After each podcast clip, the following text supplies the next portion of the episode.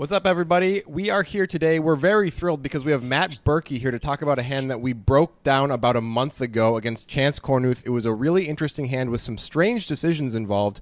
We thought it was really cool. We're also going to ask him about some other stuff. He's a rising star in the poker scene. He's been around for a while. Matt, how are you doing? I'm great. Thanks for having me, guys. Thanks for being on here. We are uh, we're definitely interested to uh, pick your brain a little bit. Uh, one of the things we we admire about you is your you seem to think differently than uh, we do, and a, a, lot of other sort of very successful or higher stakes, higher roller type players think, which is uh, always interesting for us. So let's get into this particular hand. I'm just going to go over the whole hand so our audience knows what happened, and then you can take us through it. Okay? Okay, cool. So it's a 100 200 cash game with a $400 straddle and Bill Perkins opens in the cutoff with the Deuce Three of Hearts for some reason to two thousand dollars. Matt, you're in the small blind and you decide to call with the Ace Jack of Diamonds. Chance Kornuth is, uh, I believe he's in the straddle. He's in the big blind. Okay.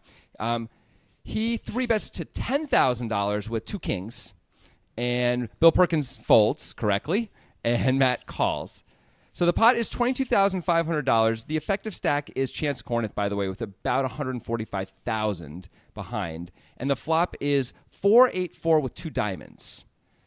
Matt checks. Chance bets twelve thousand dollars, and Matt raises to thirty five thousand, and Chance calls. Pot now ninety two thousand dollars. The turn is the Jack of Spades. Matt checks again. That was one of the interesting things we're excited to talk about.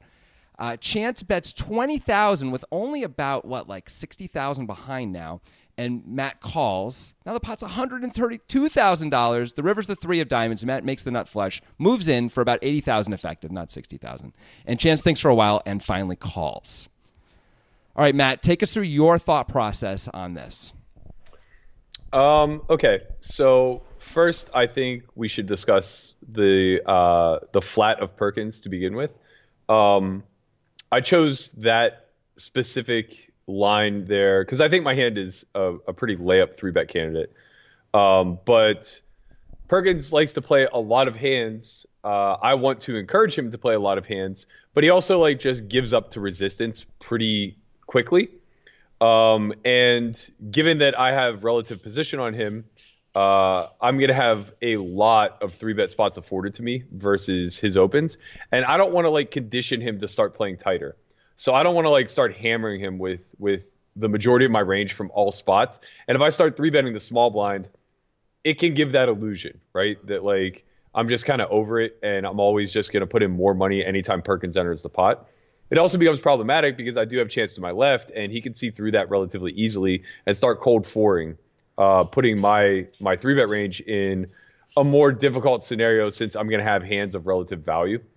Uh, so I like to mix a little bit more, specifically since I'm sacrificing position here. And uh, Joey D was in the straddle. I obviously want to keep him in um, when I have reasonable hands, which I do here. So uh, all those things like kind of culminated in the desire to just flat Perkins, which when he has three high seems pretty good. Um, yeah. I, I guess like going to chances squeeze now. Uh, it's something that I anticipate happening often here. I think the sizing is really good. Uh, given stack depth, like he should just be sizing up, even if he's in his merged portion of range. Um, he's going to have ultimate position anytime I defend, and uh, it's just going to create some like pretty fun SPR spots post where uh, he's going to have me on my heels a lot. Um, that being said, I think he's reasonably wide. Uh, maybe I'm giving him too much credit for being kind of hood there, but uh, I think he can kind of be squeezing in a little bit of an out of line sense. I know in tournaments he he certainly is much more likely to be light here. Um, either way, Ace Jack suited rel- or it, it, rates to play well post against him. So uh, I think it's maybe close against a tighter profile, but against Chance, it's a pretty easy call. Going post, then uh, I think yeah. this is where it starts to get a little hairy.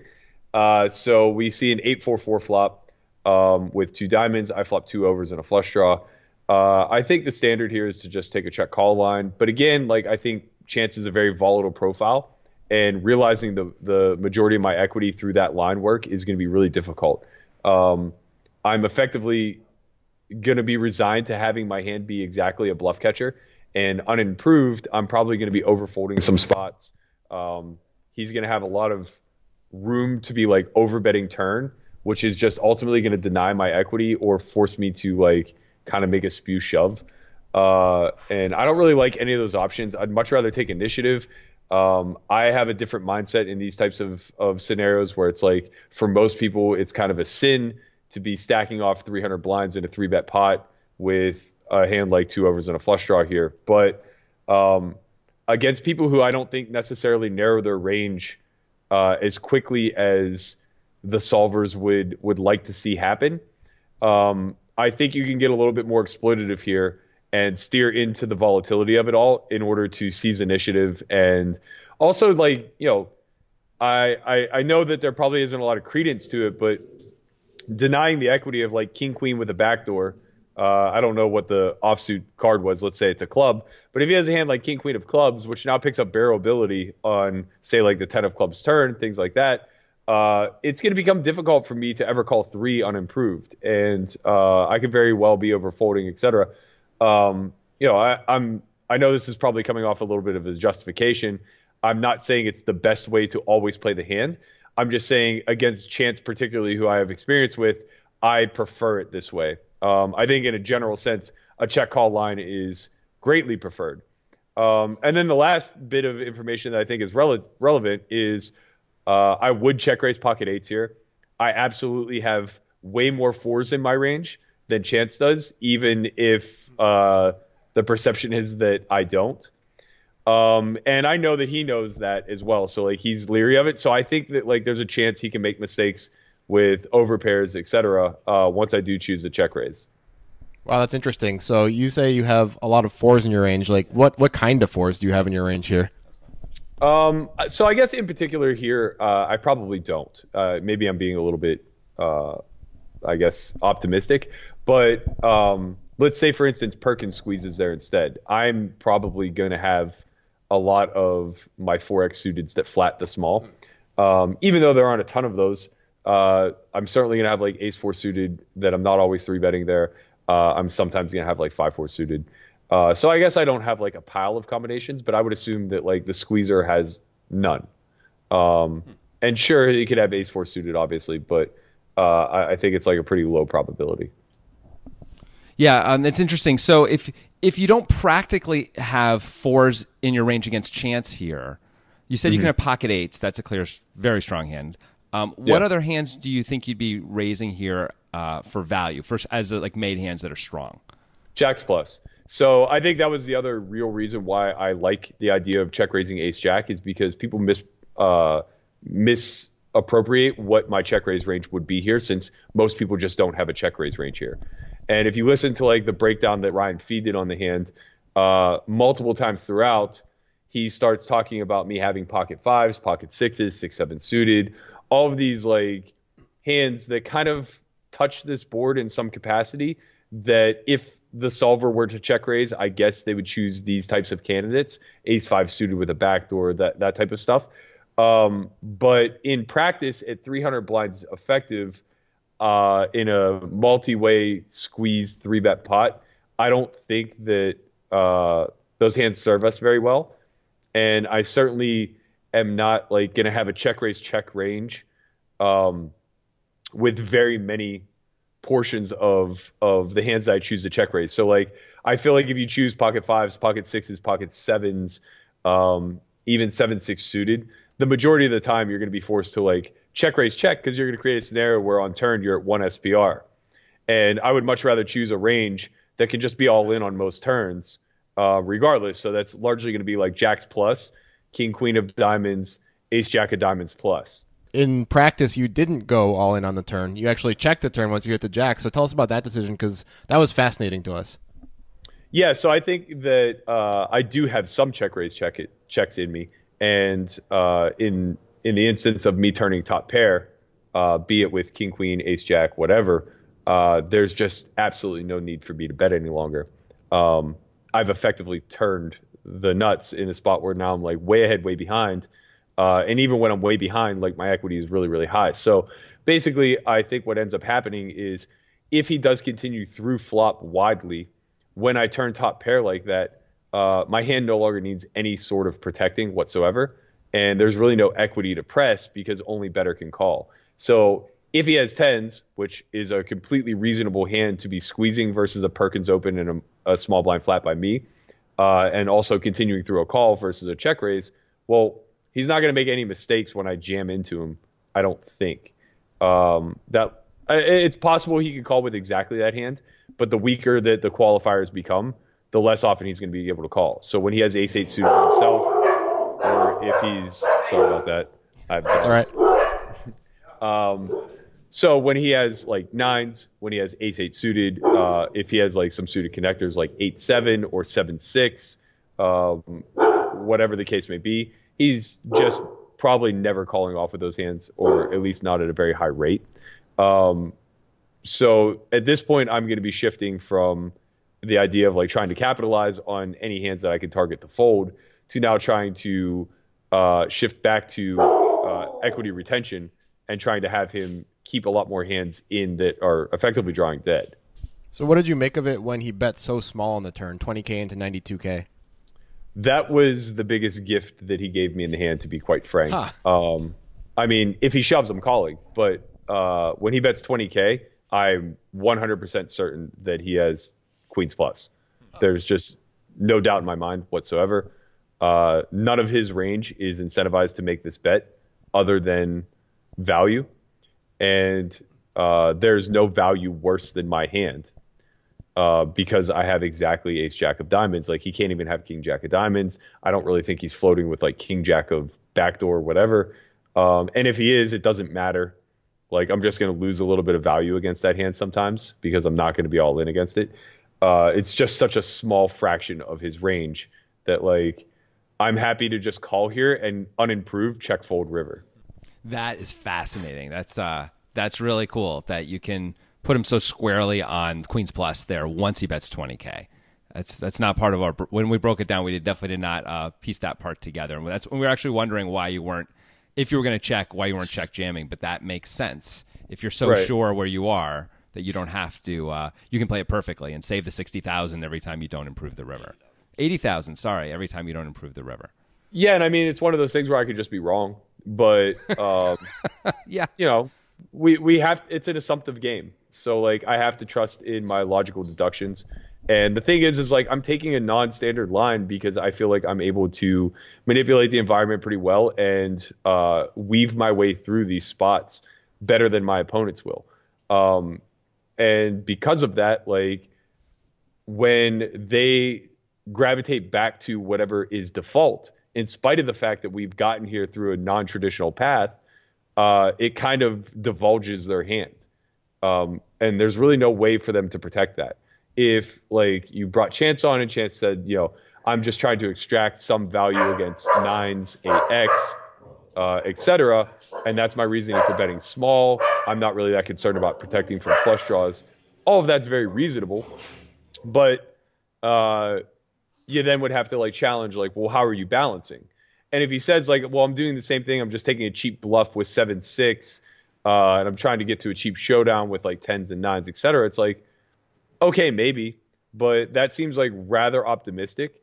And uh, it seems like a check just serves all of those hands a lot better because my range stays wider. I end up with nothing on the river a lot more. Like some of those hands can actually bluff catch. Seven high really has nothing to target that you would expect me to fold for one fifth or one six pot if in the inverse you think when you have kings that I'll also call that bet with tens or nines, right? So like even if the plan is to bet 20k all in on most rivers, there's like very few hands by the end that will go call fold from my range, which now makes sense for kings, but doesn't make sense with any hands that you would utilize to balance. So um, if then the only hands that go call shove are queens plus and exactly seven six, uh, I'm really not making any errors. I don't think by calling the 20k and then just check folding unimproved. One of the things that makes this hand so interesting is that like trying to piece together how uh, so the river comes right a diamond comes you get there and mm-hmm. you move in completely reasonably of course and uh, and chance ends up calling and one of the things we spend a lot of time on our podcast like batting around is what in the world can chance put you on to call with right? Right. And it's like because you call the turn, you don't you don't move in yourself when you have a very easy move in when you have a lot of flush draws there. You know, like it seems impossible to think you're going to check call with just a draw on the turn. Um, so you you kind of have to have at least one pair, and then what what pair could that be? Unless it's sort of a weird air air play on the flop where you have like Jack ten suited or something like that. You turn a Jack and then play it this way, but then move in Right. on the river as a bluff. It's, It just seems like very hard to come up with anything that makes sense. Personally, anyway, as I think about it. So, do you have any thoughts on that? I know you. I know you're in your head, not in chances, but still, do you have, you have thoughts on that piece of it? Well, I, I yeah, I mean, I think I, I talked to Chance about the hand after we played, so like I have some idea of like his thought process there. Uh, that's why I can say kind of he was targeting tens, nines, and eights, or tens, nines, and sevens with the 20k bet because that's what he told me, so I believe him, and it makes logical sense. Um, I think it's it's kind of what happens when uh, we we position ourselves down one specific line or path without realizing that there are many forks in the road along the way. So by betting the twenty thousand on the turn, targeting a specific portion of my range, um, a lot of assumptions are taking place there. Anytime I continue with uh, just a call, and now what happens is the assumptions actually don't even take place. They've kind of been largely ignored because that scenario uh, hasn't really been examined beyond he has to check call with tens, nines, eight X. Um, and because of that, now whenever I shove a diamond, uh, especially when he has the king of diamonds and can eliminate me having king queen, king jack, Right. uh, ace king, right? Um, he's reducing my stronger combinations of diamonds that could have went call call pre. Uh, he just is kind of forced into leveling himself into making, and maybe it's not even leveling himself, right? It's just like I have one of the few combinations that play this way. Ace ten of diamonds is probably just open shoving turn. Um, same with ace queen of diamonds. So it's like I pretty much just have to have jack x of diamonds exactly, and I probably only have three combinations of those: uh, queen jack, jack ten, ace jack, uh, and not all of them necessarily check raise flop. So, uh, given the price he's being laid, it's kind of just a scenario where it's like I have to have it here, but what if I just don't? The thing.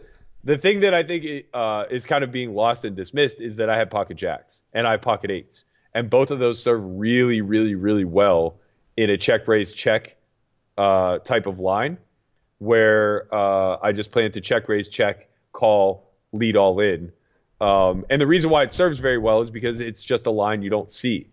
So by the time you get to the point of it going check raise check call, it it's just always present that Jack or uh, Chance has a hand.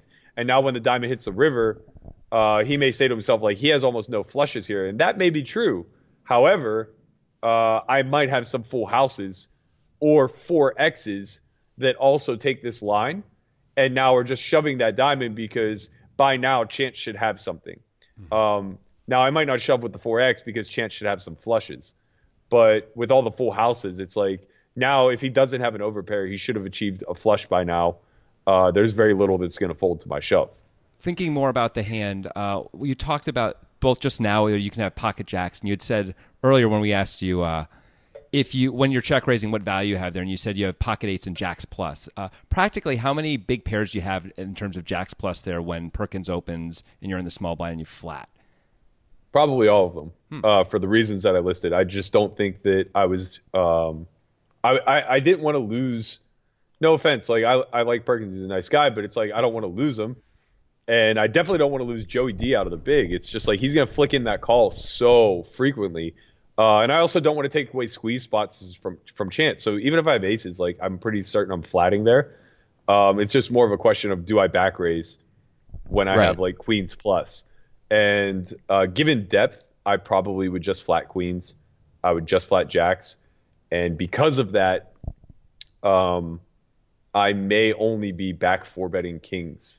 Huh. Uh, exactly, because interesting. aces need aces need no protecting, and they help to protect the rest of my range. Um, kings kind of need a little bit of protection against like chances bluff range, which will be either very mergy or if he's if he's constructing very poled, he's just going to have a lot of ace x in his range. Um, so I'm going to want to get in as much money as I can. Right, that makes sense. So in practice, do you actually ever show up with sevens or nines on the river here with this line? No, No, never. zero percent. But like, I don't want to make that common knowledge. No, that's fair. No, we'll we'll keep this just between the three of us for sure. Uh, Sure. Do, do you show up with any bluffs here on this line with in this spot? I don't think. I, I don't think I really can. Um, I mean, yeah, I think the assumption is that I would be able to turn a pair into a bluff here, but I think chances range is just so transparent to me that like I'm willing to check fold the top with ace jack. I can't imagine that I'm suddenly if, if I had a different holding and I had like 10 9 of diamonds that I would play it this way and then shove river. Oh, I guess that's not a bluff. Uh, 10 9 of right. spades. Right. 10 9 of spades, right? Right. Um, yeah. Yeah. There you go. Do you do you think that um your I'm I don't even know if this is fair to say, but your reputation, for lack of a better word, your image maybe sort of in the high roller poker world, where um you might be seen as a little bit more uh reckless. I don't know if that's the right word, but like a little more No, like okay, great. I'm glad you think so. um, so maybe then it's he just sort of feels like well, I just have to hold on with certain hands, even though Yeah. nothing makes sense. Mm-hmm. That sort of Yeah, plays into the whole call. Yeah, and I mean to be fair, like I I only think chance I think chance's only mistake is the turn. Uh, I think he should just be all in and understand like like I don't think against tricky opponents you should play tricky. There's no need to respond in a tricky manner. Uh, you're targeting too small of an assumptive range. Um, you know, a lot of times I'm just to have what you think I have. And if I have total dust, you're not to induce a check shove. Like I'm not, I'm, I may be reckless and I may be a little off the beaten path, but I'm not stupid.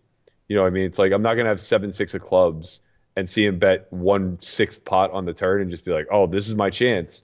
Like if that were to be the line I was to take, I would just be all in myself, right? We're like 1.1 SPR, right? I, I had the option to open shove and I didn't. So that should tell you that I'm either trapping or I have a hand that like can't continue. Um, but yeah, I, I think my reputation precedes me in a lot of ways, and I think that that's uh, that's a lot of deserved hard work I've put in. You know, um, I, I think people discredit a lot of how important the environmental aspect of the game is. You know, it's uh, it's a scenario where like we like to believe that we can all play like machines and that we can all emulate the solvers and, and things like that. But at the end of the day, like we're emotionally driven creatures who just react and respond to whatever the environment's giving us. And I try to monkey wrench that as best I can. Do you think you end up getting just a lot more calls on rivers in these kinds of spots than other players like Christian might get? Christian Soto, of course, uh, co-founder of Solve for Why, um, because of your reputation. Uh, yeah. Well, I, I think like just I get different responses than the field as a whole. So I don't know that Chance ever isn't all in against the field on the turn, and I don't know that Chance doesn't make an exploitative fold against the field on the river. Uh, I've seen him; he's plenty capable of of making a hero fold. Um, but yeah, it's just like all we have is our assumptive process and deductive reasoning at the end of the day. So how precise you are in those two metrics are going to be what allow you to kind of like navigate your way through the tree. And the idea that like all you have to do is study the spots and study the charts and uh, you know break it down to the point of like, well, this is how I apply against everybody. It's like okay, that works um, when the environment is pretty consistent, which is what you'll see online. There isn't a big fall off from the the the best six max player to the the guy who's grinding for rakeback. Of course, there's a gap, but it's not the same gap as between an elite live player and the guy beating the game for three big blinds an hour. Uh, that gap is it's a canyon, right? Um, and because there's such a large gap there, there's also the introduction of like all the different different personalities and images and uh, applications. You know, volume is non-existent in the live realm. All you really have is your ability to play longer, play better, uh, and apply at, at a higher rate than the field. So, um, you know, it's easy to get swept up. If you're a volatile profile who plays a lot of hands and does some things a little bit funky, well, it's really difficult to just like run your mind through the Rolodex and say like, what would the solver do in this spot? It's like, I don't know. I haven't even begun to analyze what the check raise check range looks like. Obviously, people react differently to you on the table than they react to a lot of other players. So, are guys and, and women that you're playing with at these stakes are they often picking your brain off the table because you played differently than most of the competition there? No, no. I think that uh, as far as we've come in the evolution of poker, the game is still insanely ego driven, and um, there have been very, very few spurts in my career where I think my peers have thought of me as being like trendsetter or good or elite or anything that qualifies in a positive capacity. I would say just very generally speaking, the the community or the environment as a whole um, just thinks that I'm I'm crazy or weird or off kilter and that you know my results are inflated and I'm probably dead broke and just lying to everybody. That sounds like kind of a fun guy to be, to be honest. That sounds like a pretty good spot. It's profitable. It's, yeah, it's extremely profitable. Um, yeah. So speaking of of players that you play against normally, that's not going to necessarily happen at the World Series of Poker. We assume you're going this year to play some events. Is that correct? Yep. Full schedule. Okay, cool. So you're you're going to be playing against much different competition than you're used to in these high roller events. You're going to have to play against more of the layman, I guess, is a way to put it. Do you prepare sure. differently? Do you adjust your strategies for those situ- situations? Um, it's kind of the opposite. I prepared differently, I think, for the uh, elite competition. So I'm I'm doing a lot more study of of where I'm weak when I'm playing a super high roller or or whatever the case may be. Uh, but more importantly, I'm spending a lot of time like analyzing their strategy because I think the field as a whole is studying in the same way. Um, you know, it's it, I was talking to Christian about this the other day, and I, have been trying to like model this out for uh, for some time now, and I'm I'm working towards it. But basically, if we qualify um, like people in four four quarters, right? Two hemispheres, four quarters, and in the upper hemisphere we have like linear uh, heavily logically based thinkers that are of higher intelligence. And then in the upper right corner, we have abstract, philosophical, um, kind of like out of the box thinkers that are highly intelligent. And then beneath them, we have kind of linear, lesser intelligent, um, emotionally charged people. Uh, and beneath the, the right hemisphere, we have fully emotionally volatile human beings uh, who who can't really lead with their intellect. Well, those are four extremely different qualifiers, right? And you need to teach to each of them very very differently. But the training material that's out there and the voice of the community and the way the game is being kind of propelled forward is only teaching to that upper left echelon. Mm-hmm. And that is probably the vast minority of certainly the world, but very likely even this community as a whole. So it's no surprise that you see Bonomo and Ike and Schindler and all these other guys who fall into intelligent linear thinkers as the elite. But uh, you know, as environments continually change and as we progress more in the live realm and things like that, well, there's three quarters of the population that you know, isn't robotic and can't just immediately turn off their emotions. And uh, one quarter of that, or I guess one third of that, is of super high intelligence too. So it, when we get more voices, I think from like the abstract philosophical camp, uh, and we start like training more towards why rather than how and what, uh, you're going to speak to those emotionally charged people as well and it's going to allow them to start to formulate strategies that uh, kind of embrace who they are, what their strengths are, and everything else. And you may see a massive, massive shift. Uh, I, I really do truly think that this is what we're working towards. And um, good friends with Nick Howard, and he spent half a decade delving into the solver work, and he has mass data analysis, and he built his game around it, and he just hit a dead brick wall and eventually realized that like this game is rooted in people and as long as the human element exists exploitative play is going to be heavily rewarded to the person who can calibrate it best. So it's like that shift might just occur and you may see a big replacement of of who the elite is who the voices are and how training metrics exist phil hellmuth back on top uh, no, hung around this long for a reason. Yeah, I mean that's really fascinating. Um, as someone you know doing poker study, you know, we're we're constantly talking poker and thinking about it, and so much of it is taking this more logical, linear approach, like you're talking about, and thinking it through that way, mm-hmm. as opposed to these other quadrants. So that's that's really fascinating to think about and try and uh, potentially study for that as well. Um, coming coming onto the study thing a little bit more. So you've been doing this for a while. How much do you study these days? Like poker, just practically, how much are you studying on a week to week basis? Um, it's different. Uh, it's hard to qualify it as study because it's kind of more just like work, but a lot. I mean, I'm spending 40, 50 hours a week, uh, constantly trying to improve the product itself for Why, constantly trying to expand it, move laterally off of it, all these things. So like, you know, just this like model of learning that I'm talking about that I've been trying to flesh out uh, here in the office or whatever. It's like to me that's a form of study. It's something that eventually I'm going to teach. But in order for me to be a, a, a good qualified coach, I have to be able to uh, not just understand the study metrics themselves, but also understand all of the individuals that I'm teaching to. So I can't just teach in one vein and whatever sticks, those are the students that progress and everybody else falls by the wayside.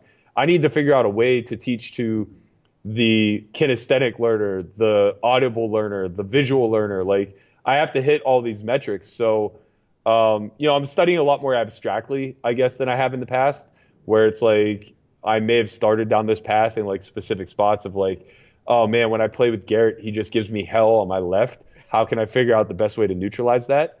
Uh, to where now I'm kind of getting more into like, okay, well, let me extrapolate Garrett out to a profile type and let me lump that in one category and then let me lump Ike in another category and you know eventually I have like 5 to 10 profiles that I could sit and you know list out their characteristics and figure out like where they're weak, where they're strong, how that intertwines with me and you know it's basically just like this big dance that we're exchanging uh non-verbally at the table with money being the way we keep score.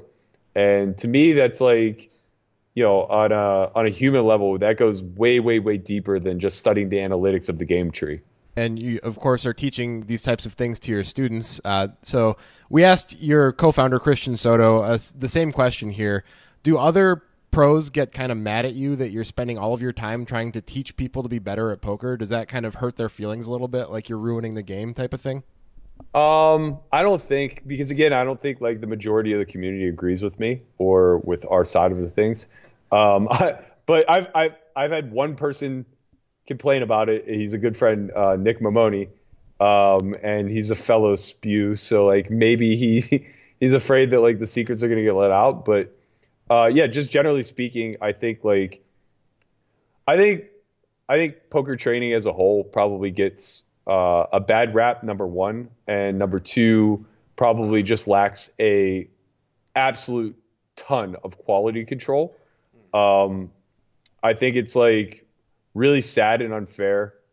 I, I understand the idea of free market and like you know the the weaker will be weeded out and stuff like that, but like there are some products, and I don't I don't care to like throw anyone under the bus, but there are a handful of products that I know are doing incredibly well, making hundreds of thousands of dollars a year in the training community.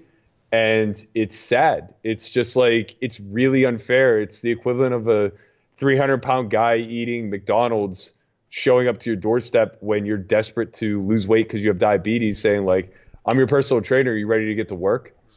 Wow. Just, and and you know, it's like that's that's a mean way of putting it, but it's it's very true. It's like there needs to be a way where we can, as a as a community, police all of this and kind of say like, is this guy really qualified? Or is he just really good at sales and marketing? It's like I got a phone call from one of my competitors he just had people cold calling trying to sell his product. And it's like, this is so scammy. Like, this is so. You're selling snake oil, and everybody who's anybody knows it. But, like, you're selling it to the broadest tier of people. And, you know, that liquidity may be the same as, as, as the middle and the top combined.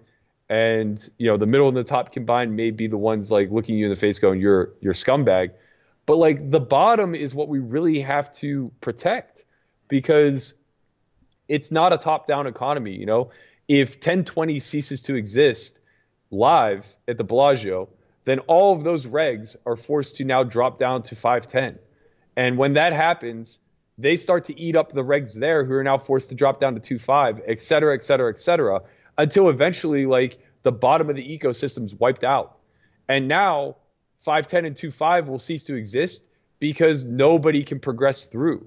The best players are just stuck at their limits and they're just taking all the money because that's the nature of no limit, right? Big mistakes are just punished. And the way that we alleviate that is we rise the better players through the ranks and leave the leave the, the learning pool alone effectively. You know, it's like there's a lot of people who are elite that could just jump into one, two, or 50 cent a dollar online and just like print and make a good living doing it. But like at what cost? It may be at the cost of no limit existing. That's a really interesting perspective. I mean, obviously, poker is ripe for scamming, but haven't really thought about the training element of that. And that's a really, of course, you've been doing this for a while, so you understand the training element and what goes into it and how much work you actually have to do to, to create a good product. So you have a unique and good perspective on it. It's a, it is kind of sad when you put it like that, though. Yeah. Yeah. I mean, you know, it's one of those things where it's like I hold us to an incredibly high standard. And, uh, you know, I see all the negative feedback and, and the, the pushback from the community. It's like I embrace it. It's, it's fine. If you want to quality control us, like, let's go. I'm happy to divulge everything. You know, I want to lay it out there. But I am very certain that if, if given a panel of their peers that we all hold in high regard and consider to be elite, if we allowed them to judge each and every one of the metrics out there, there would only be a select few like upswing, Run It Once. Those guys survive. They're the best. They're putting out great products, right? I'm confident in our product. But there's another big portion that is sucking from the bottom that should just be like scorned from the community forever. Wow. Hey, um, we know a lot about what you guys do at Solve For Why, but I don't know if our audience does. Why don't you tell us a little bit about it and describe it for them? Sure. So uh, it initially began as a an immersive uh, experience where we brought three people in, or sorry, we brought nine people in for a three day training experience. Um, it gets it gets paralleled to like WPT boot camp, uh, you know, things like that. It's it's it's similar in nature. It's very very very different in content and delivery. Um, basically, our goal is uh, we're interested in problem solving and we want to do it from a different stance. Uh, most problems up until this point have been solved from a an identification of what is the problem and then how can I solve it most simply uh, and most immediately. And that's great. That ser- that that served us very well for thousands of years as we evolved. But we're high level creatures now, and we're playing a very intricate game. Uh, so answering why first uh, I think actually lends itself to more optimal solutions. So if we can even identify why the problem exists at all on a macro level, it allows us to kind of solve the problem backwards from a micro standpoint. So we don't we don't talk about like what do I do with jacks under the gun. It's much more about like what do I do with range under the gun, and then am I still having a problem with jacks? right? Because like what happens is a lot of those micro problems will just be alleviated as you start to solve from a macro standpoint. Um, so, you know, we're not really teaching anything specific in the sense of like, well, you should 3x or you should do this with these types of hands, et cetera, et cetera. It's more like you should have a strategy. And I get it. The, the, the barrier of entry to creating that simple concept is really, really high. So let us show you why you need one and how to get that process started. And I don't care if you're loose, I don't care if you're tight, I don't care if you want to emulate what we do or if you want to create something all your own. You want to be totally down the GTO path? Let's let's do it. Let's figure out the best way to create that bedrock for you to build off of and then continue down the independent learning path. That's like our really our major concern is having people question enough things intrinsically that they don't need us down the line as a crutch. They can just kind of like utilize us as a guide instead, where it's like, hey, I've been thinking about this concept where I'd like to, you know, start increasing my frequencies in these types of environments. What do you think? And now we can give them feedback. That's so much better than a student coming to you and saying like, hey, I have this hand history and I don't know if I fucked up. It's like, who cares? It's it's isolated. It doesn't mean anything. It's not indicative of. It may be indicative of a larger problem, but you're not going to solve it by getting feedback on this hand.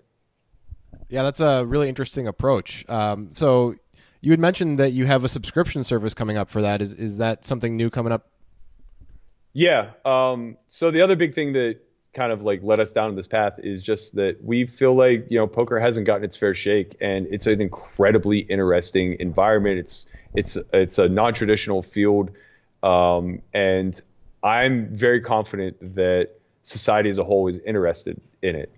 Um, and we just happen to have the best production crew around. Like they're the same guys who produce Dead Money. They're close friends of ours, and uh, they've been working with us since day one. So uh, what we decided to do is kind of split into two paths: half half training and half entertainment.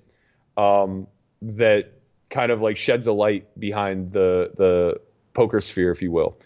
Um, so kind of in the same vein as Dead Money, we have a few few projects like that. One's called for Why Origins, and it kind of displays Jordan, Christian, and my paths to getting to the company and arriving at this point of wanting to to train the the, the community. Uh, we have another one called To Be Determined, where um, you know basically I was in a grindhouse in AC for WPT with Christian and a bunch of his buddies, and one of his friends Oscar was just like, you know, he's been playing one two for the last couple years, barely getting by, like literally you know, has $500 to start every month and just tries to grind out a thousand bucks to pay his bills, et cetera. And this kid used to play like as high as 10, 5, 10, 10, 20. You know, it's, it's been a big fall from grace. And I'm watching him grind like micro stakes on ACR and like just the emotions with every single hand. And like, I was just like, you know, Dead Money was great. It, it gave insight to my backstory and the high roller circuit and like what goes on to prep for that. But this kid, he represents the community. Like, this is who people are to relate to and understand. And at some point, every one of us had been exactly Oscar. So I was like, you know, let's shadow him. Let's let's do everything we can to like tell his story, and you know, we'll try to insert ourselves and help him as best we can, and understand that that help may come in the sense of him walking away from the game. Like it almost doesn't matter how it ends. It's just important to to kind of like show that you know, this game is fucking hard and it takes a lot of luck and things falling in place and diligence and hard work to even arrive at an opportunity. And then you have to cash in on that opportunity. It's like, you know, we wanted to put that stuff on display. So that's going to be a big half of like the the entertainment process from the the training material. Um, we have four coach or sorry, five coaches. It's me, Jordan, Christian, the Just Hands crew, and Matt Hunt and we're all going to release videos monthly. Uh, on top of that, we have a couple premium podcasts and uh, our like flagship show that I'm super pumped about. Uh, it's called Poker Out Loud. Um, it's going to be I don't know how much I'm supposed to talk about it because we're supposed to be protecting our product now that it's not out yet. But uh, it's basically like uh, the five coaches I just listed and Nick Howard playing a six-handed game of 510 where uh, every time we have a decision, we're wearing noise canceling headphones. We just discuss it out loud. And uh, I mean, I've already seen the first two episodes. It's it's awesome. It's like I don't like consuming poker content. I've watched each of them three times, and not because I'm in it, but like I'm that enthralled by the whole idea of like the aesthetics of the gameplay look great, and then the the the well spoken manner of everybody at the table it just like keeps you really engaged, and it's hard hitting and you know, it's like I think it's going to pivot a lot of uh, the way people train. That is such a good idea. And I'm jealous, Thanks. and I wish we had thought of it first, and I want to do it now, but we won't because it's yours. Uh, Matt Berkey, thank you so much for coming on the show. This was incredibly interesting and informative. Really great to sort of get a, a window into your your thinking and your thought process and sort of how you do it because it really is a different a different thought process for sure than where we're coming from, and it's really illuminating. So thanks. Thank you. I appreciate it.